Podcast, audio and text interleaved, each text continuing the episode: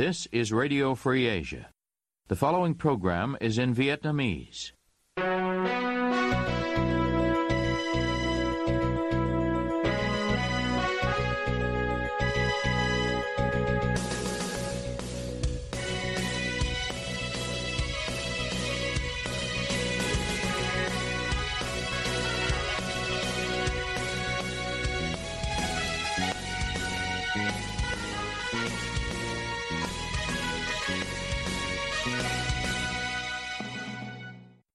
Đây là đài Á Châu Tự Do, phát đi từ thủ đô Washington, D.C., Hoa Kỳ.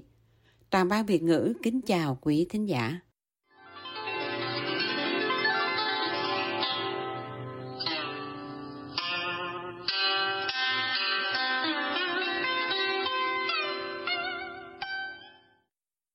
Kính mời quý vị theo dõi chương trình phát thanh tối ngày 26 tháng 2 năm 2023 đang được phát trực tiếp từ lúc 9 giờ tối giờ Việt Nam trên mạng xã hội Facebook và YouTube. Mở đầu cho chương trình phát thanh hôm nay, thưa quý vị, năm 2017, Ủy ban châu Âu đã quyết định cảnh cáo thẻ vàng đối với hải sản Việt Nam. Đến nay đã 5 năm mà thẻ vàng vẫn chưa thể gỡ. Lý do vì sao? Trung Khang có bài chi tiết. Mời quý vị cùng nghe. Cơ quan chức năng Việt Nam từ tháng 10 năm 2022 đến 17 tháng 2 năm 2023 đã bắt giữ 4 tàu đang giữ và vận chuyển 66 thiết bị VMS của tàu cá khác. Thông tin vừa nói do Trung tướng Nguyễn Trọng Bình, trưởng ban chỉ đạo chống khai thác IUU, cho báo chí biết hôm 17 tháng 2 năm 2023. Mới nhất là vào 9 tháng 2, tàu BRP Teresa Medbanur của tuần duyên Philippines đã bắt gặp một tàu cá mang cờ Việt Nam tại khu vực bãi Cỏ Rồng mà Manila cho là thuộc vùng đặc quyền kinh tế EEZ của nước này. Tàu tuần duyên Philippines đã phát loa yêu cầu tàu cá Việt Nam rời khỏi khu vực, đồng thời thả thuyền để tiến hành biện pháp khám xét. Chiếc tàu cá Việt Nam đã nhanh chóng rời khu vực bãi Co Rong khi bị yêu cầu. Ông Trần Văn Lĩnh, Chủ tịch Hội nghề cá thành phố Đà Nẵng, khi trao đổi với Đài cho Tự do hôm 21 tháng 2 năm 2023, nhận định. Trong vài năm qua thì phải nói rằng là cả chính quyền Việt Nam lẫn ngư dân Việt Nam cũng đều có những cái biện pháp sức tích cực để mà, mà thực hiện cái điều này tuy nhiên á thì như anh biết là rằng á ngư dân thì cũng có một số người họ họ làm ăn kinh tế mà. Mình chắc là thời buổi này khó khăn về giá dầu tăng trong khi đó giá cá nó không tăng theo. Và cái vùng biển của Việt Nam trong cái thời gian qua thời gian dài á nó cũng cạn kiệt cho khai thác quá mức. Nó dẫn đến là ngư dân đôi khi họ, họ phải ờ, đi tìm. Trong vấn đề mưu sinh của họ họ đi tìm cái, cái nơi có nhiều cá hơn để mà họ đánh bắt nhằm để họ bảo đảm và họ không thua lỗ mà. Thì đôi khi một vài người họ đã không tuân thủ thậm chí họ có những cái thủ đoạn để mà ừ, đi đánh xâm lấn vào vùng biển khác. Mặt khác theo ông lĩnh có một số vùng biển trước đây ví dụ như vùng Trường Sa giữa Việt Nam và Philippines có khái niệm về biên giới không rõ ràng nên ngư dân dễ vi phạm. Ông Lĩnh nêu ví dụ ví dụ cái vùng biển cỏ mây vùng vùng cỏ mây thì Việt Nam mình vẫn nói là cỏ mây là của Việt Nam đúng không? Cho nên thì ngư dân họ cứ ra họ đánh. Thì trước đây thì thì có khi tạo Trung Quốc giấy nhưng mà bây giờ thì trong những ngày những ngày gần đây chẳng hạn ấy, thì Philippines lại tăng cường bắt với chẳng hạn và coi như đó là sự xâm phạm. Nhưng trước đây thì là Philippines nào là bỏ lỡ thành thử là cho nên những cái bằng chứng càng ngày nó càng rõ ràng hơn khi mà À, các cái quốc gia ở trên những cái vùng lãnh tranh chấp này họ họ tăng cường cái sự thể hiện về cái chủ quyền của họ lớn hơn thì cũng lòi ra. Nhưng trên hết theo ông Lĩnh là do một số ngư dân Việt Nam vì mưu sinh, nếu không có cá thì họ lỗ do giá dầu tăng quá cao, dẫn đến vi phạm. Mặc dù Hội nghề cá Việt Nam cũng như chính quyền đã bằng mọi biện pháp tuyên truyền giáo dục người dân về vấn đề này, nhưng theo ông Lĩnh, ngư dân vẫn nhiều lần vi phạm vì nghĩ rằng vùng biển bao la nhà nước không quản lý được. Nhưng bây giờ theo ông Lĩnh, cơ quan quản lý đã có đầy đủ phương tiện hơn trước đây. Nếu tắt định vị hoặc gửi định vị cho tàu khác, thì nhà nước Việt Nam cũng có những phương tiện để biết và tiến tới bắt phạt. Vào ngày 23 tháng 10 năm 2017, Ủy ban châu Âu EC đã quyết định cảnh cáo thẻ vàng đối với hải sản Việt Nam vì không cải thiện kịp thời và đầy đủ các yêu cầu của EC trong công tác chống hoạt động đánh bắt cá bất hợp pháp, không báo cáo và không theo quy định, gọi tắt là IUU. Theo thuật ngữ quốc tế, IUU nghĩa là hoạt động đánh bắt cá trái phép, không báo cáo và không được quản lý. Quy định này gồm 3 tiêu chuẩn với những hải sản nhập khẩu vào EU. Nếu tỷ lệ vi phạm các quy định này thấp thì không sao, nhưng nếu tỷ lệ cao thì EU sẽ kiểm tra toàn bộ lô hàng của nơi xuất xứ trong vòng ít nhất 6 tháng, hay còn gọi là phạt thẻ vàng. Hôm 18 tháng 2 năm 2023, ông Lê Quốc Anh, Phó Chủ tịch Ủy ban Nhân dân tỉnh Kiên Giang cho truyền thông nhà nước biết, việc vi phạm hoạt động đánh bắt cá trái phép, không báo cáo và không được quản lý IUU bị phạt rất nặng, nhưng vẫn khó xử lý dứt điểm vì vẫn có cách qua mặt lực lượng kiểm soát. Một ngư dân ở Cà Mau cho Đại Châu Tự Do biết, ngoài cách gửi định vị cho tàu khác, còn có thể tắt định vị để qua mặt cơ quan chức năng. Cũng có số vi phạm, có nghĩa là nó tắt cái máy đó, nó biết có cách nào cái nó tắt nó nó chạy qua bên kia nó mần thì cho nên tổng đài người ta biết mất liên lạc. Nó mới kêu trên máy kêu cái ga đó vậy đó. Là ta kêu chạy qua về chủ ghe mà để tài công mà nó chạy hút ra, ra đó thì chủ ghe bị phạt đó. Người nào lì thì tắt máy là lén chạy qua mặn. Nhưng mà bên mình thì ta biết rồi đó. Ông Phùng Đức Tiến, Thứ trưởng Bộ Nông nghiệp và Phát triển Nông thôn hôm 20 tháng 2 năm 2023 cho báo chí nhà nước biết, trong các cuộc làm việc với Việt Nam, Ủy ban châu Âu EC đã nhắc đi nhắc lại nhiều lần, nếu chúng ta không quản lý được đội tàu, chỉ cần còn một tàu vi phạm vùng biển nước ngoài sẽ không thể gỡ được thẻ vàng. Chủ tịch Hội nghề cá Việt Nam tiến sĩ Nguyễn Việt Thắng khi trao đổi với Đài Châu Tự Do liên quan vấn đề này nhận định. Hội chúng tôi cũng nhận thấy à, phải nói rất rõ ràng các cái công việc mà nhà nước đáp ứng cho cái việc gọi là truy xuất nguồn gốc bảo đảm quản lý không để đánh bắt bất hợp pháp thì tôi cho rằng các cơ quan uh, quản lý nhà nước ở các địa phương làm được vừa rồi là rất là tốt rất là tiến bộ. Khi đã làm tốt thì rất là hy vọng. Còn cái mức độ tốt mức độ nào và chấp nhận như thế nào? Tôi cho rằng là tuyệt đối trở về con số không có một trường hợp nào vi phạm ở nước ngoài chẳng hạn thì tôi cho rằng cái đó là mình chưa thể nào đặt ra được. Đến hết năm 2022, theo Tổng cục Thủy sản Việt Nam, đã có 96,35% tàu cá lắp đặt thiết bị giám sát hành trình VMS, nhưng đã có 157 lượt tàu thân dài từ 24 mét bị mất kết nối.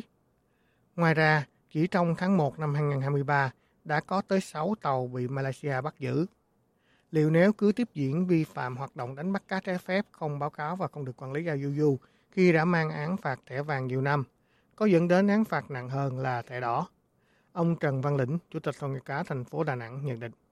Mặc dù là chúng ta chưa xây dựng cách tốt đẹp để họ gỡ cái thẻ vàng được, tuy nhiên họ cũng phải thừa nhận những cái nỗ lực mà của chúng ta gây dựng yeah. Dạ. từ trước đến nay mỗi yeah. ngày nó mỗi ngày nó yeah, vâng. nó tốt hơn mặc yeah. dù nó chưa tốt nhất nhưng nó vẫn đang tốt hơn đúng không hiện về tình trạng chung là như vậy và tất cả những đó mọi người đều đang có nỗ lực trong những xây đó thành tôi nghĩ rằng là dù um, chưa gỡ thẻ vàng thì cũng là một cái để cho như một cái như một cái ăn treo mà yeah. Dạ. để cho cả chính phủ lẫn ngư dân Việt Nam là cần, cần nỗ lực hơn nữa. Yeah, dạ vâng. Chứ còn nếu mà gọi là phạt cái đó thì tôi nghĩ là cũng chưa đến mức đó đâu anh.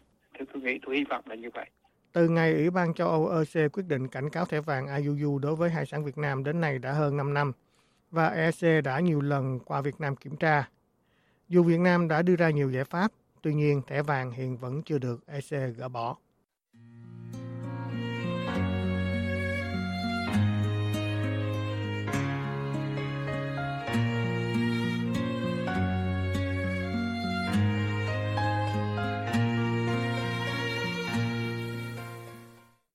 Quý thính giả đang nghe chương trình phát thanh của Đài Á Châu Tự Do. Ngoài các trang Facebook và YouTube, quý vị cũng có thể đón nghe các chương trình phát thanh của đài qua vệ tinh Intelsat 17 băng C ở 66 độ Đông và vệ tinh 19 băng C ở 166 độ Đông.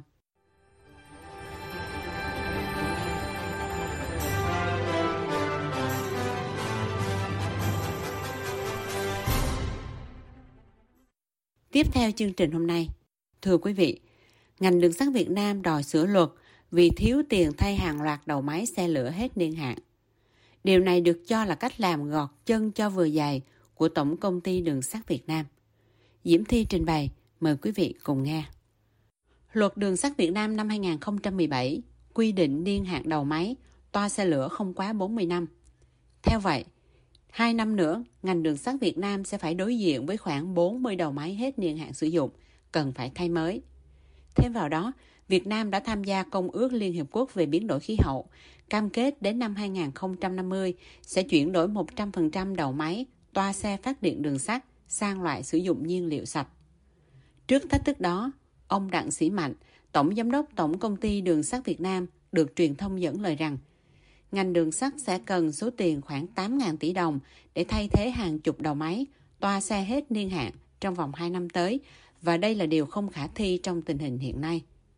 Do đó, ông Mạnh kiến nghị Bộ Giao thông Vận tải đề xuất chính phủ báo cáo Quốc hội xem xét sửa luật đường sắt 2017 theo hướng bỏ quy định về niên hạn sử dụng phương tiện giao thông đường sắt.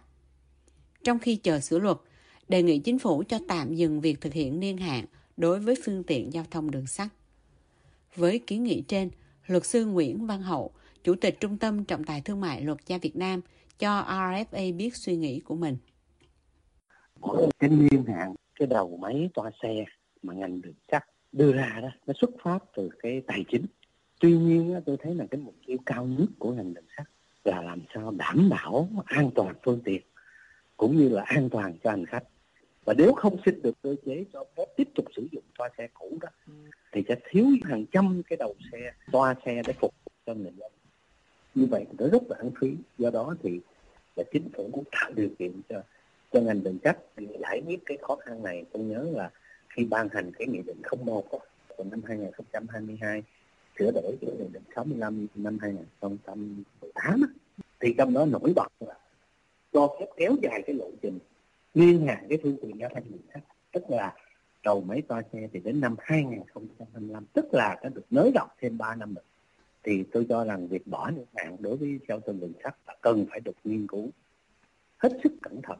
Anh đề nghị đó là mình bỏ niên hạn để mình làm là một cái bước để anh anh khắc phục những cái về tài chính chẳng hạn nhưng anh cũng phải nghiên cứu khoa học để làm sao anh sử dụng cái nhiên liệu xanh và trách nhiệm của ngành đường sắt là phải kiểm soát được chất lượng an toàn kỹ thuật theo Nghị định số 65 trên 2018 trên NDCP quy định niên hạn đầu máy, toa xe khách không quá 40 năm, toa xe hàng không quá 45 năm.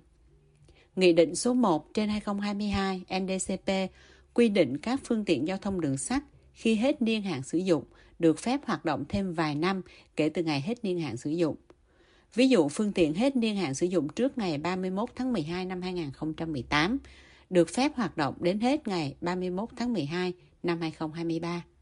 Phương tiện hết niên hạn sử dụng từ đầu năm 2019 cho đến cuối năm 2019 thì được phép hoạt động đến hết ngày 31 tháng 12 năm 2024. Tuy nhiên, theo nhìn nhận của các chuyên gia, việc bỏ quy định về niên hạn đối với phương tiện giao thông đường sắt cần phải được nghiên cứu và xem xét hết sức cẩn thận, bởi niên hạn được đưa ra nhằm mục đích đảm bảo độ an toàn cho phương tiện. Ông Nguyễn Quang Thanh, kỹ sư xây dựng, nói với RFP quan điểm của ông về vấn đề này. À, cái trường hợp này chẳng người ta thường dùng cái từ đó là gọi là gọt chân cho vừa dày đó. Tức là trong luật á là quy định niên hạn sử dụng của các đầu máy xe lửa là bao lâu? Không phải ngẫu nhiên mà người ta mới đặt vấn đề là có cái niên hạn sử dụng. Cái vấn đề đầu tiên là vấn đề an toàn. An toàn trong quá trình vận chuyển an toàn về tính mạng con người nữa cho nên là nếu mà làm như thế chẳng khác nào là đánh đổi mạng sống con người. Còn vấn đề thứ hai nữa là cái nó phải phát sinh cái chi phí sửa chữa. Bởi vì sử dụng cái đồ cũ đồ quá hạn sử dụng thì nó thường thường nó thường xuyên nó hư hỏng. Yeah. cái chi phí sửa chữa rất lớn. Cái đó dứt khoát là không không thể được rồi. Yeah. đó, mà luật ờ, nếu nếu thế thì, thì đặt cái luật làm gì? Cứ nay ờ, sửa cho nó phù hợp với cái cái hiện trạng của cái phương tiện như thế thì đặt cái luật làm gì? Trước việc Tổng công ty Đường sắt Việt Nam đề xuất sửa luật đường sắt và các nghị định liên quan, Bộ Giao thông Vận tải, cơ quan quản lý trực tiếp cho rằng Tổng công ty Đường sắt Việt Nam phải cam kết chịu trách nhiệm toàn diện trong công tác đảm bảo an toàn đối với các đầu máy, toa xe sử dụng trên đường sắt quốc gia trong trường hợp kéo dài niên hạn. Việc cơ quan quản lý trực tiếp cấp trên yêu cầu đơn vị trực thuộc cấp dưới cam kết chịu trách nhiệm về an toàn bị nhiều người cho là hành động vô trách nhiệm. Kỹ sư Nguyễn Quang Thanh giải thích. Nói vậy thì coi như vai trò của một cái ông quản lý nhà nước, cụ thể đây là Bộ Giao thông ở đâu? Yeah. Nói về đánh đố vậy mình trong khi mình là cấp trên trực tiếp của nó. Yeah. Vì thông ty đường sắt Việt Nam là nó trực thuộc Bộ Giao thông Vận tải. Nó là doanh nghiệp nhà nước mà. Yeah. Tuy là mang tiếng là cổ phần nhưng mà cổ phần nhà nước chi phối. Mà Bộ Giao thông mà có ý kiến thì cam kết vậy thì là không có một cái chính kiến rõ ràng anh vậy thì cái vai trò quản lý nhà nước anh chỗ nào mà nói anh chỉ thấy là như không phù hợp là không được là không được để dứt khoát mà đẩy cái những cái sự cố có thể xảy ra trong tương lai cho người khác đối vậy là vô trách nhiệm cách đây 2 năm Tổng công ty Đường sắt Việt Nam đề nghị Thủ tướng cho phép nhập khẩu 37 toa tàu đã được sử dụng 40 năm do doanh nghiệp đường sắt Nhật Bản chuyển giao với giá không đồng. Việt Nam phải bỏ ra 140 tỷ đồng chi phí vận chuyển, hoán cải và các chi phí khác như đăng kiểm, tư vấn, dự phòng. Nhiều ý kiến lúc bấy giờ cho rằng các toa tàu do Nhật Bản sản xuất từ năm 1979-1982 đã sử dụng qua 40 năm. Nếu nhận về thì hiệu quả sử dụng không cao và sớm trở thành phế liệu. Ông Vũ Anh Minh, Chủ tịch Hội đồng thành viên Tổng công ty Đường sắt Việt Nam trả lời trên báo nhà nước về việc này rằng có những người bảo không cao, vậy bao nhiêu là cao? Sớm trở thành phế liệu thì bao giờ trở thành phế liệu? Khi đã trở thành phế liệu thì bao nhiêu phần trăm là không tái sử dụng bởi có những loại phế liệu phải nhập về, ví dụ như là gan thép, mà đối với tàu hỏa thì chủ yếu là thép. Tỷ lệ phế thải của tàu hỏa là thấp nhất trong các phương thức vận tải. Bộ Giao thông Vận tải lúc đó đã gửi văn bản tới 7 bộ, ngành để xin ý kiến, gồm Bộ Tư pháp, Tài chánh, Kế hoạch và Đầu tư, Công thương, Khoa học và Công nghệ, Tài nguyên và Môi trường, Đại sứ quán Nhật Bản tại Việt Nam. Ý kiến chung của các bộ ngành đều cho rằng đề xuất của Tổng công ty Đường sắt Việt Nam về việc nhập khẩu và khai thác toa xe đã qua sử dụng 40 năm là không đúng với quy định của Nghị định 65 trên 2018 NDCP. Kết quả, Phó Thủ tướng Lê Văn Thành không đồng ý nhập khẩu và khai thác 37 toa xe nêu trên như ý kiến của Bộ Giao thông Vận tải.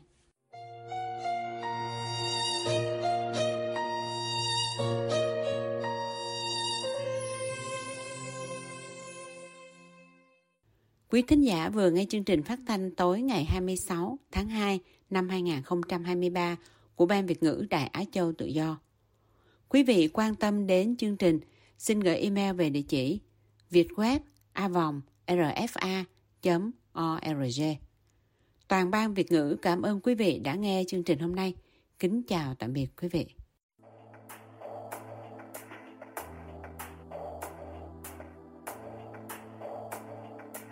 Nếu như giấc mơ cứ lại đến, nếu tình yêu vô ly lại đến, tôi sẽ không hối hận.